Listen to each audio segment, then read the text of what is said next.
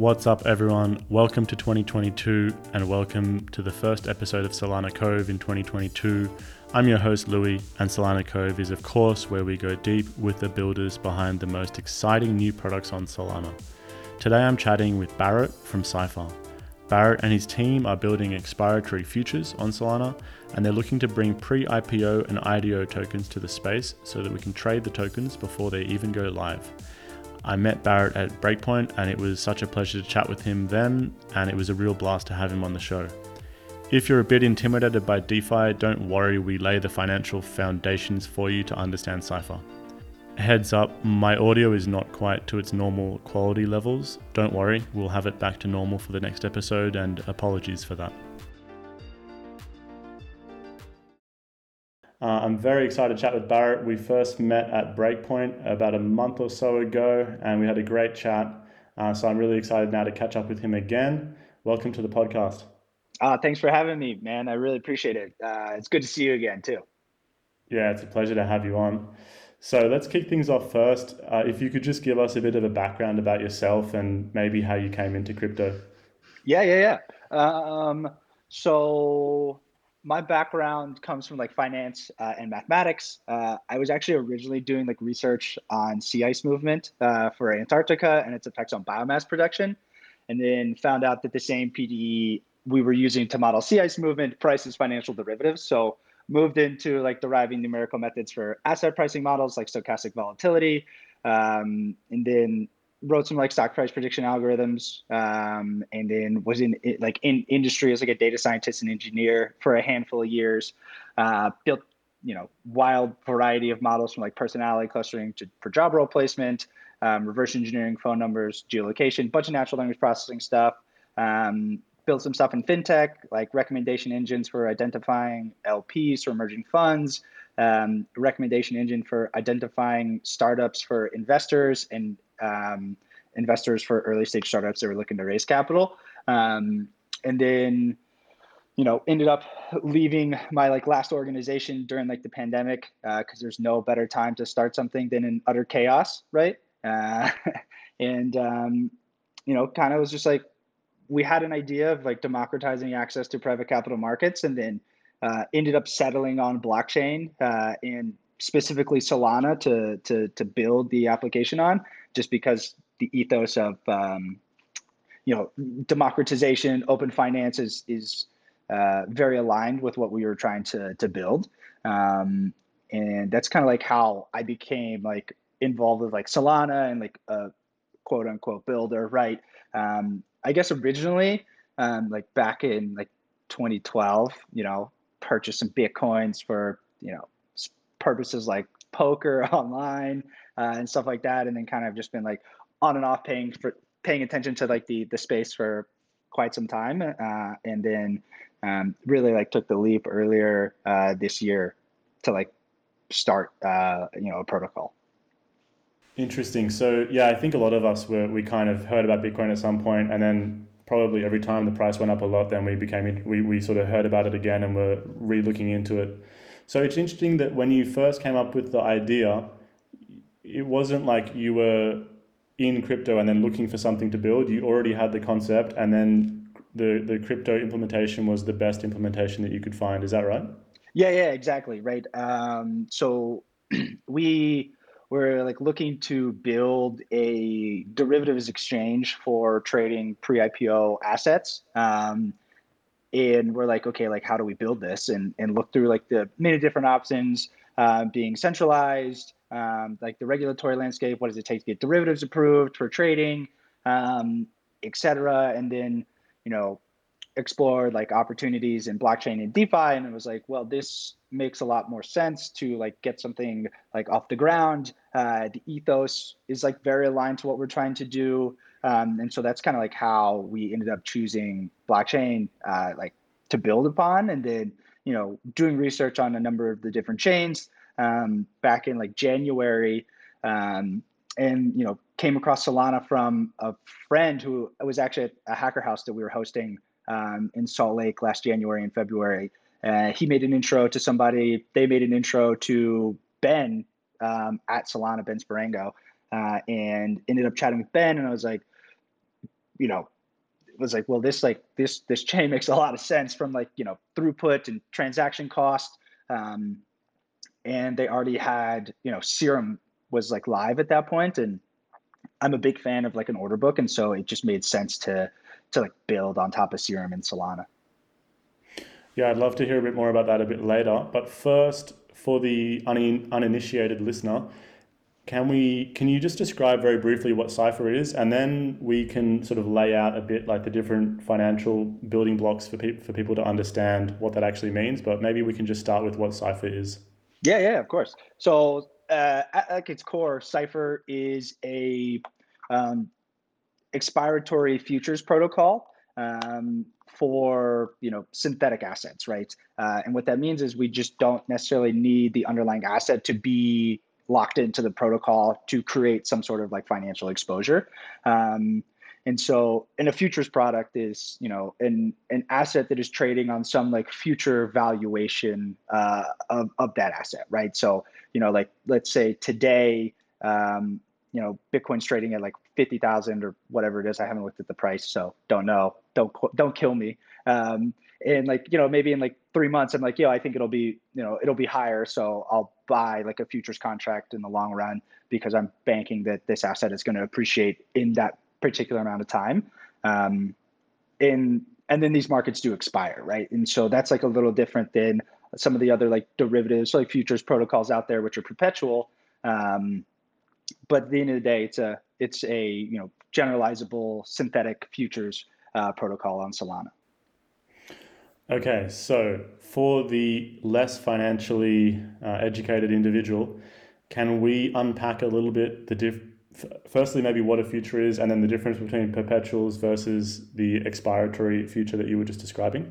Yeah, of course. So, um, what a future product is is is a it's a derivative that is like tied to some underlying asset, um, but you're trading the what you think this asset's price will be in the future uh, normally, right?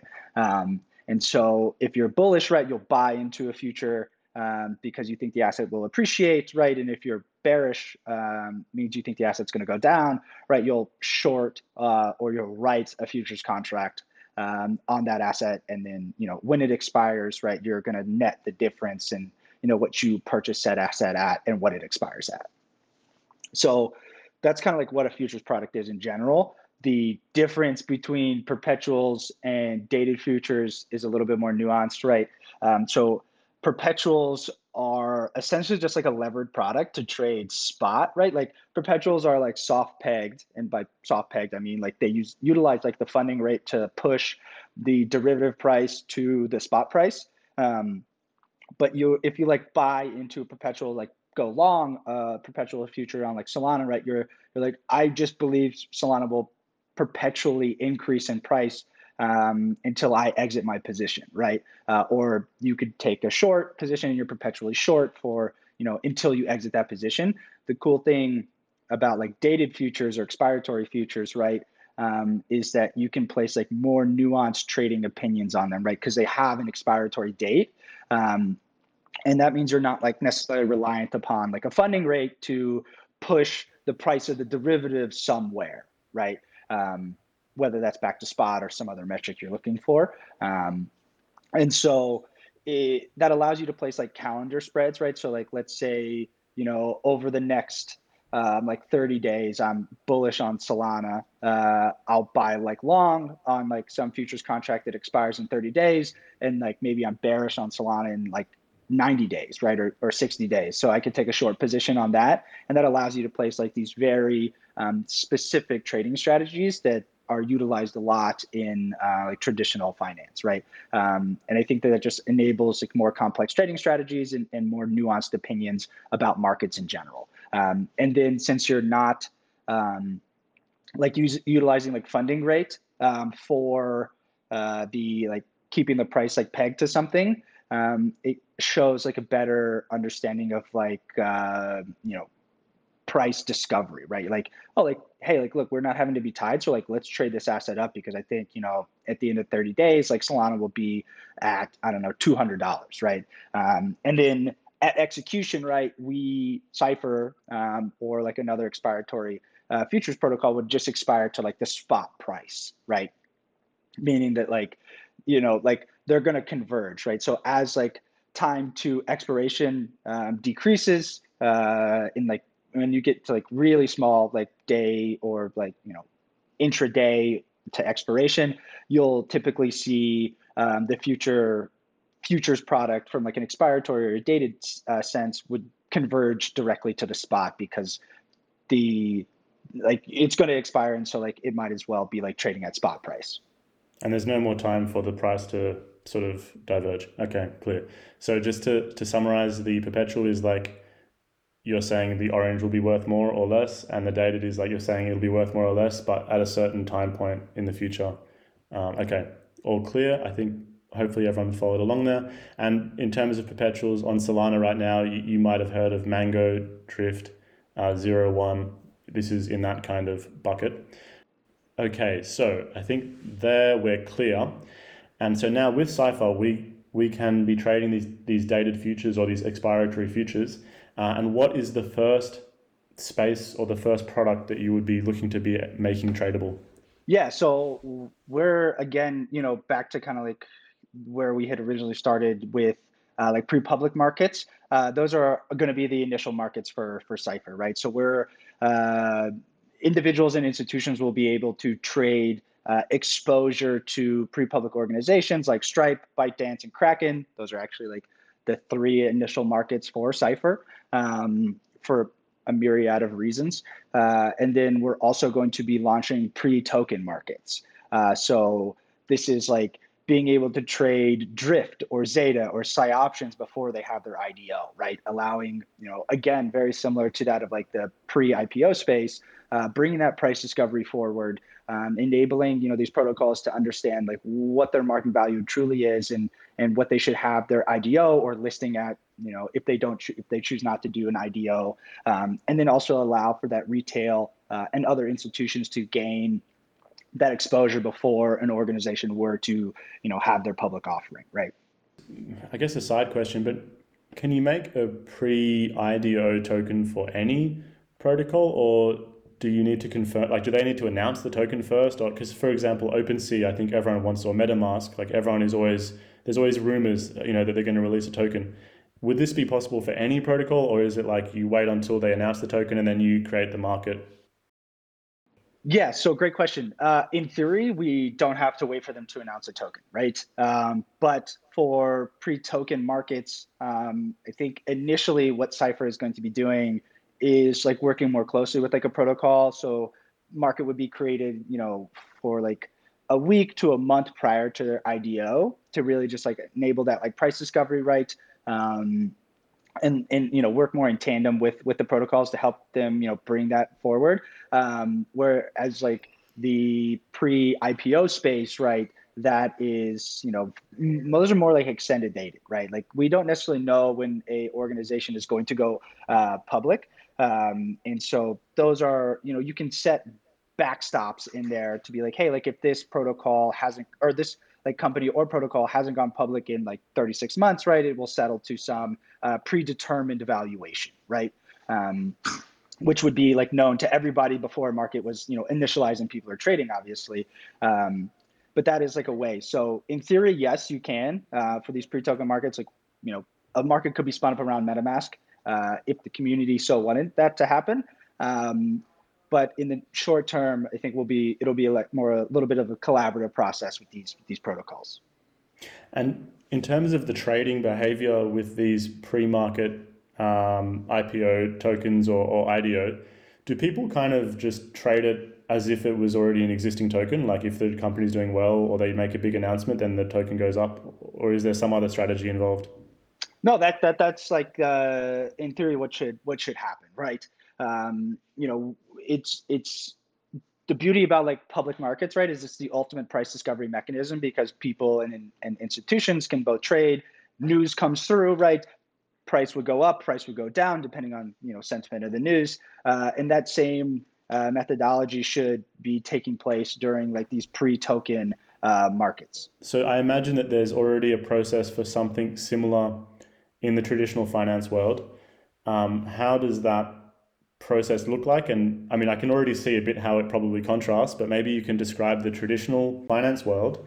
How does that process currently work? And then maybe if you can contrast how, because obviously we we're in DeFi, we believe that DeFi is usually bringing a lot of benefits. So how the the DeFi version is much improved.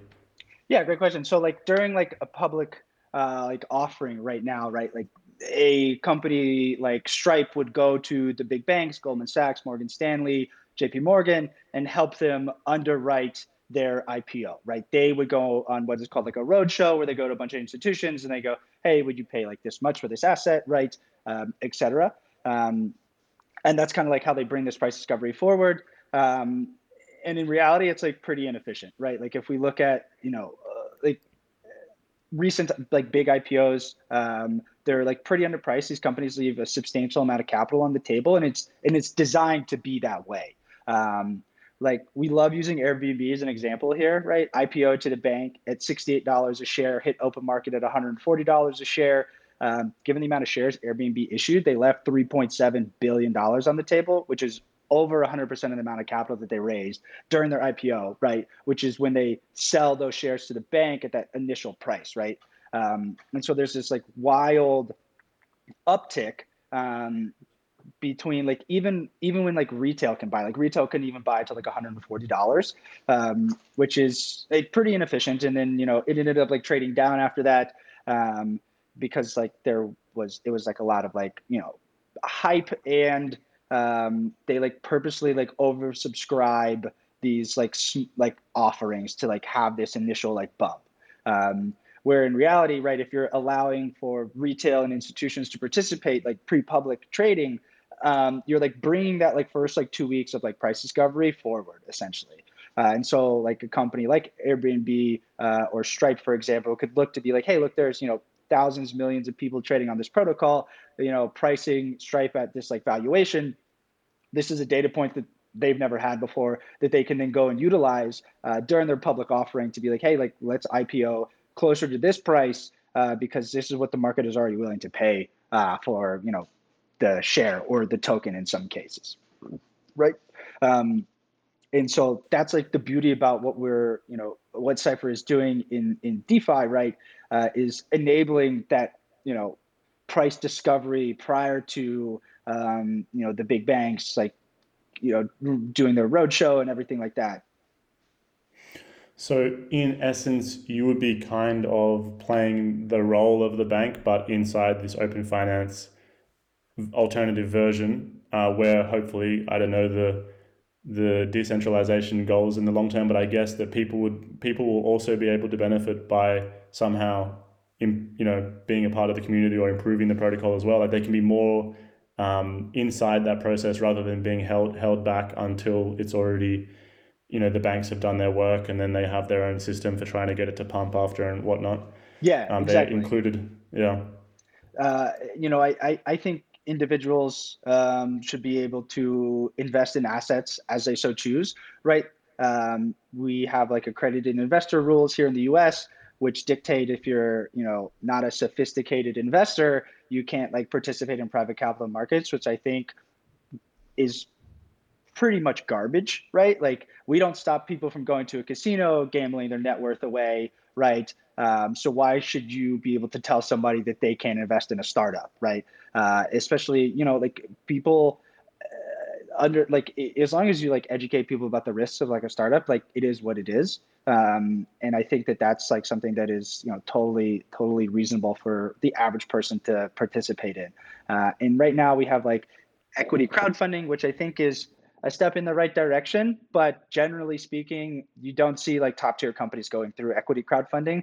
Uh, you see you know tier you know C and below, maybe tier B uh, occasionally, um, and they're kind of like it's in my opinion a little bit predatory. Um, I think some of the you know, equity crowdfunding organizations are trying to make steps to better that system, but right now it's not great. Um, and so like uh, enabling access, uh, financial exposure for for retail to these late stage, uh, you know, bigger pre-IPO organizations or or you know protocols, right? Um, that's a lot safer of an environment, right? Like Stripe isn't going to go under tomorrow, right? They're you know they're worth I think a hundred billion plus dollars, give or take, maybe maybe a little less than a hundred billion right now. Uh, ByteDance, I think, is like well over a hundred billion dollars. Um, and so, you know, these are in these groups have raised substantial amounts of capital. Um, and and also on top of that, the protocol is you know liquid, right? Like you don't need to participate in like lockup periods. Um, so you can come and enter and exit a position intraday if you so choose, which is really important for like retail, right? Um, because in like traditional private uh, investing, you like lock your capital up for years at a time. Um, and that that can be hard for retail right? Like maybe they have an event that happens in their life they need to come into contact with that capital quickly. They can't do so under like traditional mechanisms uh, easily. And through cypher they would be able to just you know come back to the the platform liquidate the position to the order book right uh, and be able to like exit and, and come into contact with that capital immediately. So it makes sense when we're contrasting with the the, the tra- traditional finance ipo system. Um, but you also said about pre IDO. So with an IDO, I've noticed at least in Solana, it's quite often they have some quite nice. Uh, I think Mango started with quite a nice implementation of doing the IDO that seems like pretty fair. But still, if you look on CoinGecko, it seems like the IDO does not actually discover price very well because the price tends to go down after the IDO. So in terms of Cypher um, offering a market pre IDO, I'm guessing that it would just lead to sort of better price discovery before the IDO and then hopefully like a, a more stable price after. Is that is that correct? Yeah, yeah, exactly. Right. Um, I think what Mango and and uh, I think Aurora used it. I know GenesysGo is about to do their IDO here, like what January something, third, second, yeah. um, through the same like mechanism. Uh, I I think that this is like a good step again in the right direction. But at the end of the day, right, these like batch auctions can still be like a little like confusing to like retail participants, um, and having like a futures market uh, where you know there's an order book you're trading just like you would be trading a spot token or another derivative contract right? Um, i think it's it opens up for that ease of use and understanding of like hey like what's actually going on here um, to be a better price discovery mechanism uh, as well right? And then something we're like looking to do for in the future is actually implement uh, physical delivery. Um, so like currently everything is like cash settled on cypher um, even for like the initial like pre-IDO markets. Um, but in the future, you know, we want to work um, towards like being able like a protocol uh, to like lock their tokens in to you know Cypher and actually raise their IDO at the end of like expiration of like their pre-token market, right? So contract holders would be able to come into contact uh, with those tokens um, that they have been trading these derivatives around uh, which is like more akin to like traditional futures in finance. Whereas like if I'm trading um, like futures on on oil, right? Like I can take delivery of you know a thousand oil barrels if I want to. Um, I don't have to, right? I could just sell the contract. Uh, but if I wanted to like take delivery, you can do that, and I think that that would be uh, an, uh, like a really awesome like mechanism uh, for like just like doing your price discovery for your IDO and actually having an IDO in the long run. Yeah, I recall maybe it was a year or even more ago when oil went into negative territory and then people's futures expired and they was they had to find places to store like warehouses full of oil. So oh yeah, yeah, yeah. yeah. That was that was funny. A buddy of mine, um, and, and we actually were like, okay, like how many contracts do we have to buy while it's negative for us to make enough money buying these contracts to purchase land and like shipping containers to then just store a bunch of oil barrels and then write contracts for these oil barrels when it goes back like positive. Um, but yeah, yeah, that was that was crazy. That was a wild time indeed. So the idea here is that you would be trading the pre-IDO token, and then potentially you could somehow redeem it for the actual the actual token at the end. Yeah, that's that's like the long-term view of like the pre-IDO markets as well as like pre-public. I think you know like for like traditional like Web two companies, we are a little bit far away um, from seeing you know them do like tokenized like equity offerings but you know the the like long-term process right here is is like hey look we we're this like ultimate mechanism for price discovery um, instead of like going to list on the nasdaq and then like multiple exchanges if you want to get that international exposure like apple uh, or some of the other big companies right just go ahead and list in like a decentralized manner uh, and have like that global audience from day zero and you could do that offering uh, through you know Cypher okay and how would i create the actual uh, the actual token like what what backs the token yeah great question so the assets um, on Cypher are collateralized with uh, stablecoins, specifically USDC to start. Um, we will open um, you know, support for other stablecoins um, that are native in the Solana ecosystem. Um, probably next big one would be like USDT. Um, you know, looking at uh, PAI from Parrot uh, Finance. you know, Ratio uh, has USDR.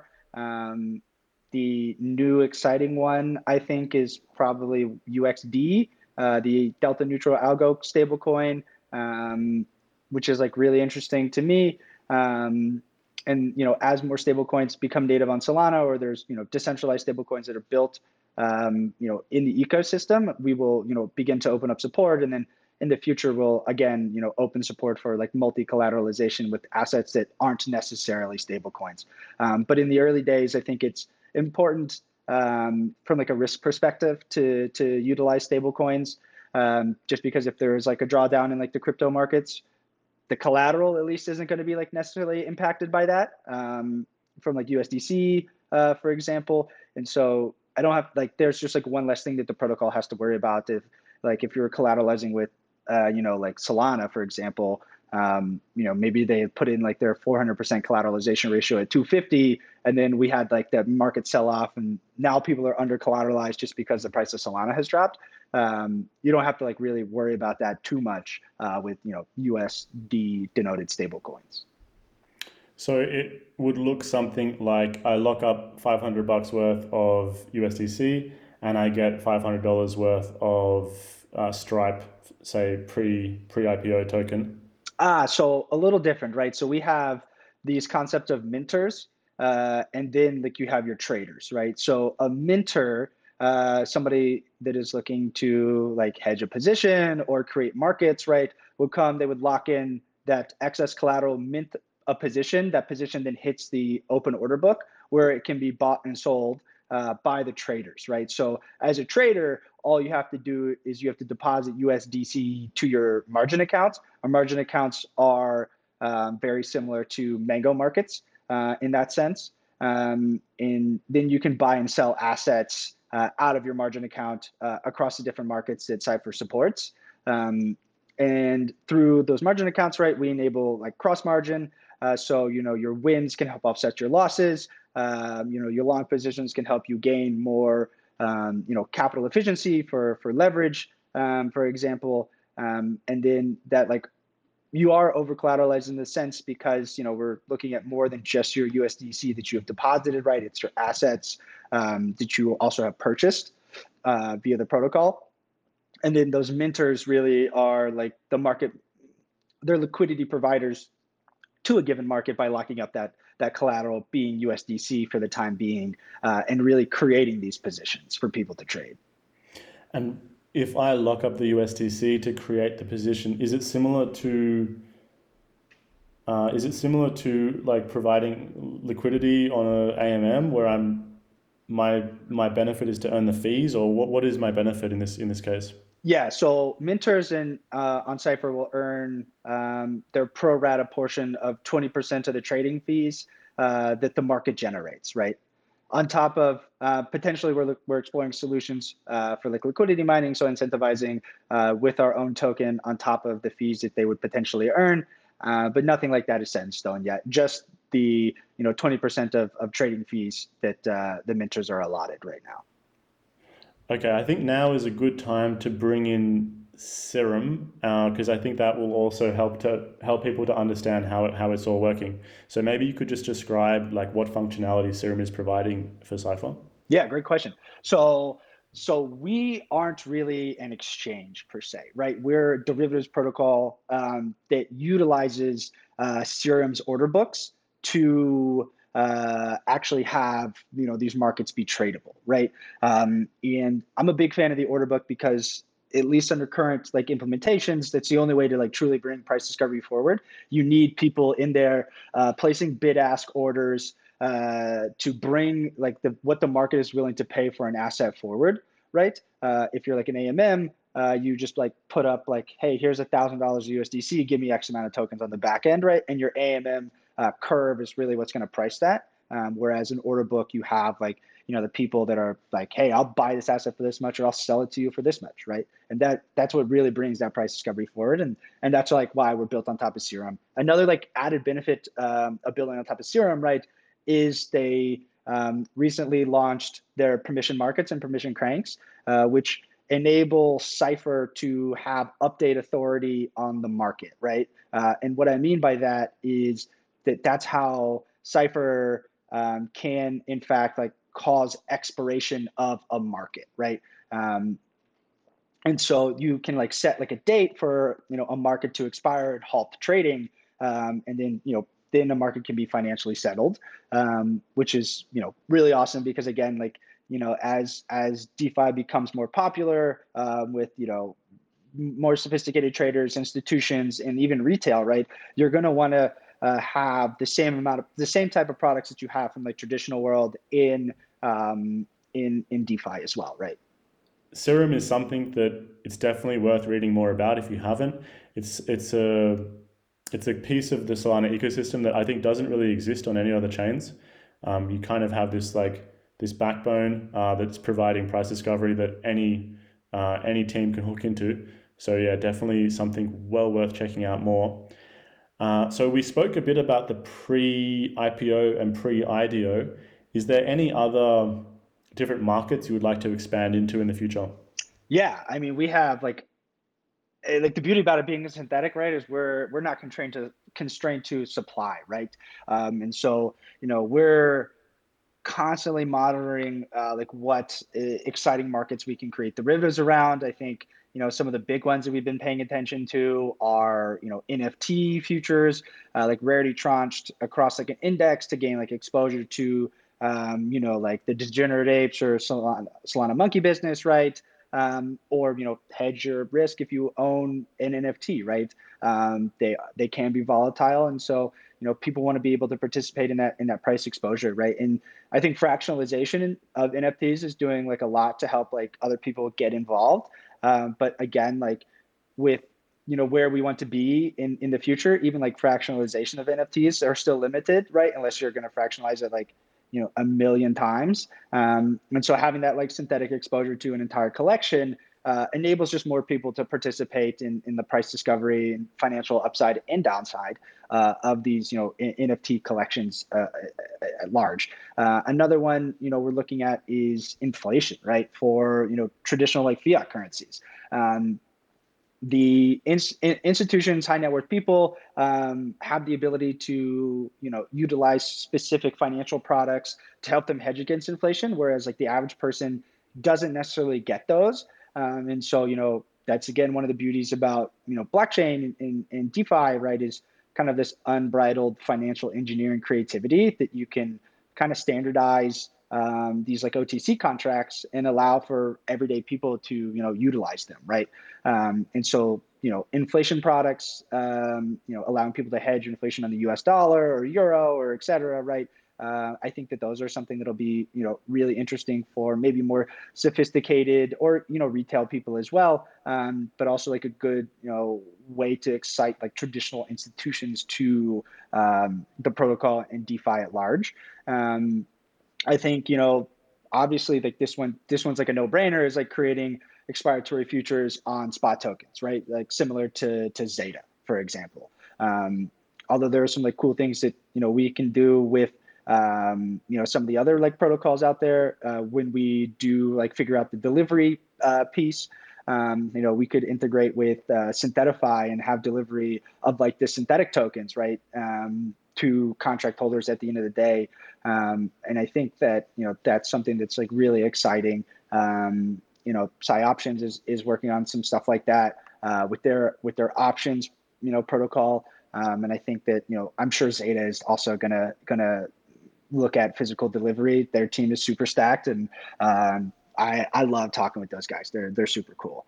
Um, and yeah, I, I think that those are like some of the big ones. But I mean, like again, it's it's unlimited potential for the protocol, right? We could create uh, derivatives around real estate. Um, you know, you could even do like event-based type stuff uh, for like sports um, and and whatnot if you structure it properly. Um, so I think that there's like a lot of really cool applications and, and markets that can be spun up.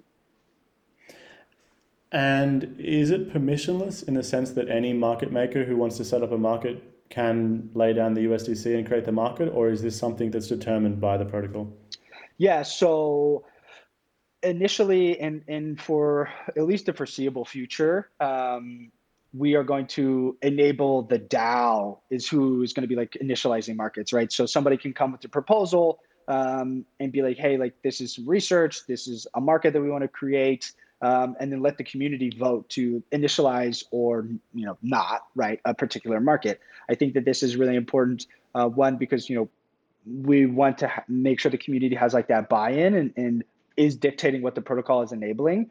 Um, because like at the end of the day, we don't like it, it's not like that helpful to have you know some like pre-public market spun up for like some pre-seed startup right that you know has seven years till an IPO, right? And the price discovery for them isn't like that important, and there's like their name isn't that big, right? And so liquidity on the market will just be low, and so um, it's not. I don't think it's like super necessary to have like a bunch of like like a long tail of like relatively illiquid markets when you know it, it's for like price discovery um, but again right like in the future um, to enable you know other protocols to be built on top of us and utilize like the the primitives that we have built um, i think that it, it can become more permissionless uh, in the future in, in the long run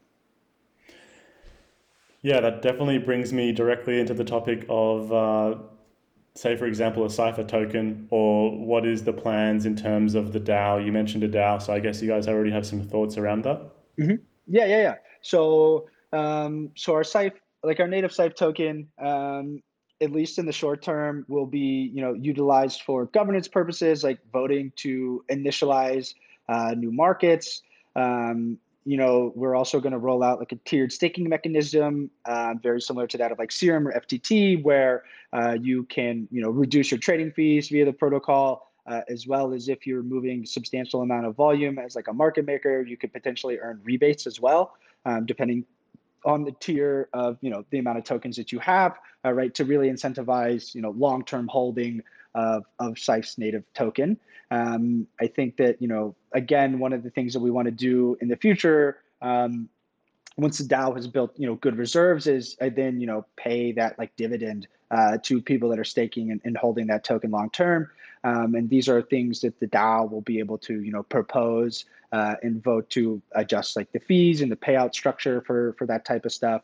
Um, and that's kind of like where we're at in the like short term thinking. Um, and I think it's like pretty important to like kind of stay like focused on those to make sure that it has like enough utility um, to incentivize that long term holding. I don't want to like we we may or may not run some like liquidity incentives on the minter side, maybe even the trader side. Don't know exactly yet because um, I don't want to like have something like some uh, like a bunch of tokens just like flood the market from liquidity incentives. Your TVL ramps up and then you know token price drops. People you know begin to like move on to like the next thing. Um, we really want to have like sustainable growth and and and you know create long term value for for the token holders, uh, especially if they're the you know the ones that are getting in early and, and utilizing the protocol um, you know upon launch.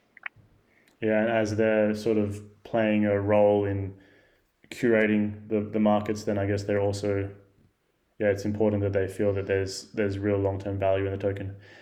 So speaking in the here and now, going forward, uh, in terms of the Cypher product, how is it looking right now, and is there plans for like a, a test net or what, when when are you guys planning to go to mainnet? Yeah, so um, I think we're shooting for for mainnet in uh, Q1, uh, probably on like the later side of Q1. Um, we'll get out as early as we and quickly as we possibly can. Um, I think we're going to be going to DevNet here actually pretty soon, uh, which is really exciting. Um, I know like the team has been working long hours and have been uh, really busting ass to to get that going. Um, so pretty excited about that. Um, and you know we'll probably do something um, you know similar to what we've you know seen some pretty awesome success from like Drift um, with like some like POAP style uh, NFT that you know benefits like the people that are participating in DevNet or an early mainnet um, when we do like have our token go live. Um, and something I think is really exciting. Uh, you know, we talk a lot about price discovery um, and like helping protocols and, and pre-public organizations understand what their value is.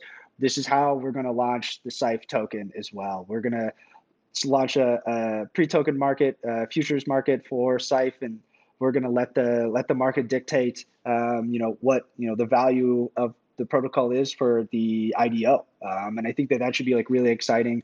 Uh, I'm a big proponent of eating your own dog food, right? Yeah, I was just going to say that sounds like dog fooding. Yeah, I mean it feels like it would almost be inauthentic to not do that, right? Yeah, I mean, yeah, otherwise, yeah. if you're trusting your product, you have to start that way. That makes absolute sense. Cool. That's that's that's uh, very exciting to hear. Yeah, well, I'm super pumped to try it out. I, I was looking at, uh, I think your blog came out like a, there was a recent blog post in, in the last few days, and there was a couple little like snippets of the product, and it looks really slick, very clean, uh, nice, easy easy design. So I'm very keen to ha- take it for a spin even if I'm not the most experienced dated dated futures trader, but it looks quite accessible. Yeah, you know that's like one of the big things we we you know tried to do for our MVP. Um, it's you know going to be like similar esque design to like that of like a traditional like retail application, right? Like a Robinhood, a Public.com, right? To really you know onboard new users as well as you know give current DeFi users some like really good UX. I think that a lot of protocols have been doing a really good job of that uh, in the Solana ecosystem. Um, like Drift, for example, I absolutely love their UI. I think Zeta has a great one. Um, Mangoes as well, right?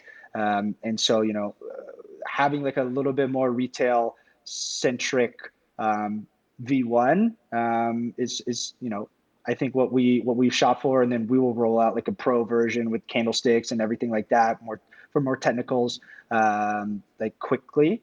Uh, I would say after after launch. Um, but yeah, definitely. I mean, like you know, just trying to make like the UX UI like as easy as possible because I think a lot of like non crypto native people get you know they look at something and go shit i don't understand any of this right? And they get like scared. Um, but in reality like it's no different than like trading like you know stock or options or futures that you would on you know a centralized exchange or um, even like a traditional world like TD Ameritrade or E Trade or something like that. Um, and so I think that that's like something that can can go a long way in onboarding new people to the ecosystem, because uh, like you know like obviously we're going to fight for users in DeFi today, but you know DeFi is like really small at the end of the day compared to like the traditional world and it's really there's so much pie to be grown right? That you know yeah we are going to fight for the people but we also want to be this like awesome onboarding mechanism uh, for the you know potentially like non-crypto natives uh, people that are just like dabbling right? Maybe they have a coinbase account um, to get them involved in like defi right and i think that that is also one of the, the key reasons we we thought about like these pre-public markets is um, as sad as it is, right? You know, we live and breathe crypto every day. We're on CT all the time, right? Uh, and we're like pretty, you know, in the know about a lot of protocols. And I can't even keep up with everything, right? And I, and this is all I do. Um, but like the average person, if I walked on the street and I'm like, yo, have you heard of Mango Markets or Uniswap or, you know, name your protocol, right? Probably going to say no. But I go, hey, have you heard of TikTok or SpaceX, right? Or uh, Stripe, right? And the likelihood is much higher that those people will will say yes to that type of um, product uh, or like that type of like organization, right? And allowing that to be traded in in a decentralized manner, I think can help you know onboard and grow the pie significantly for you know the Solana eco and, and DeFi at large. Yeah, it reminds me of something like Mirror in the Terra ecosystem where you can trade like Airbnb and Amazon. And I think this is also a really great way to bring people in because these are tech stocks that people around the world might have interest in trading and they recognize it immediately, like they, they understand the branding. Um, and as you said, it's not these foreign, like crypto, very DeFi specific um, brand brands. And also with DeFi as well, you have like all these different appended things at the beginning, like you know curve something euro, which I think is also very intimidating for people to get their heads around. Um, but as you said, like on the flip side, I've noticed a big, big improvement in the last months with DeFi and Solana in terms of the UX and the approachability of, of the design. And as you already like shouted out, like Drift it looks really nice. Um, I was playing around with Friction a couple of days ago, which looks great. Uh, a, a, bunch of those um, teams that are building on PsyOptions have made really approachable designs. So, not naming any names, but if you compare like maybe to a year ago or a bit, a bit, even less than a year ago, like six months ago, I feel like the, the game is improving and like the level has improved a lot. Yeah, absolutely. I, I couldn't agree more. And it, it's super awesome to like be in the, in an eco that like, you know, is really pushing to make everything like as accessible as possible. Um, and that's what, you know, that's like one of the big things that's like super exciting about Solana amongst many others, like the amount of like gigabrains or that are, that are building in the ecosystem um, and, and et cetera. Right. Uh, but yeah, I, I, think like UX will go a long way in in adoption and usability. Yeah, hundred percent. I mean, even you, you see like something being criticized, like that there's not enough open source teams, and then instead of being defensive, people are just like, yeah, there should be more team, and then it just becomes encouraged, and more and more teams start open sourcing. So I really like that positive response where it's like, yeah, that's true, and then we actually like move towards improving it. Yeah, absolutely. And and Cypher will will be open source for for mainnet launch um, as as well. You know, that's something that I'm like a big proponent of. I think it will enable more people to build on top of it, more interoperability with the protocol, um, and you know, general trustworthiness. I think it, it goes like a long way. Um, you know, th- these are at the end of the day just kind of like Legos, right? Like we want people to build on top of it, and and you know, maybe somebody has thought about how to utilize this in a way that we haven't, right? And they can, you know, utilize the infrastructure, the primitives that we've built uh, to to do exactly that, right? Hundred percent. I think composability will be key. There was a recent talk from Kyle Samani all about how composability will be key in the next year, and it's a big advantage of Solana as well. So yeah, hundred percent. It's really cool to hear that you guys are also building um, and and launching in a like an open source way. Uh, so I think we're about at time here. Um, I wanted to hear a bit about uh, Mountain DAO before we before we head off because I think that's a really cool uh, initiative that you've been working on. Yeah, dude. Of course, of course. So uh, Mountain DAO is a Solana Serum uh, ecosystem hacker house that uh, a buddy of mine named Edgar from MarginFi. Uh, and I are hosting in Salt Lake City for the entire month of February.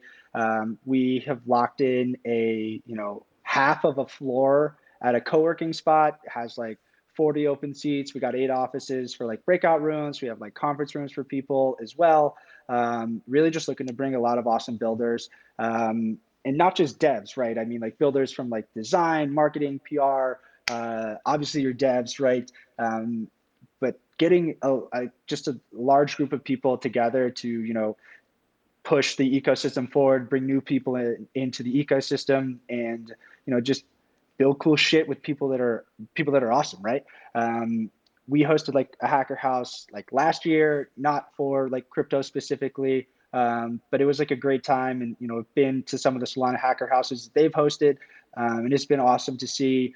Uh, so it's it's you know something that you know we we really enjoy, and I think it'll be pretty awesome. We've got you know a good amount of awesome sponsors so far. Um, obviously, Cypher is a sponsor, MarginFi um, GenesysGo. Um, they're going to provide like a, an RPC endpoint for the Hacker House specifically, which is super awesome.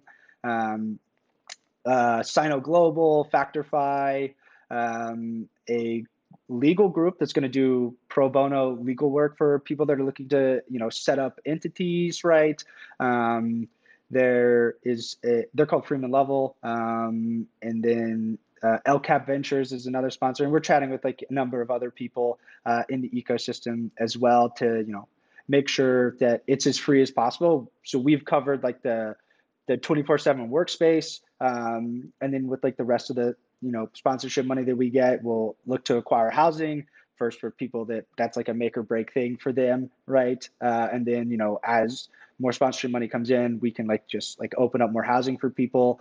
Um, we're gonna host some events. Um, and then also probably going to do some like group ski days uh, as well because you know it's the premier hack to ride uh, winter house and so it should be should be a good time um, in salt lake city this winter And there's nothing like being in the open in the open mountain air for thinking clearly and having having good new ideas. Oh yeah, I, I couldn't agree more. I mean, that's like why I'm I'm permanently based in in Salt Lake for a myriad of reasons. One of them being like the outdoors. You know, it's like uh, some people you know meditate in a studio. I I go outside. I ski. I climb. Right.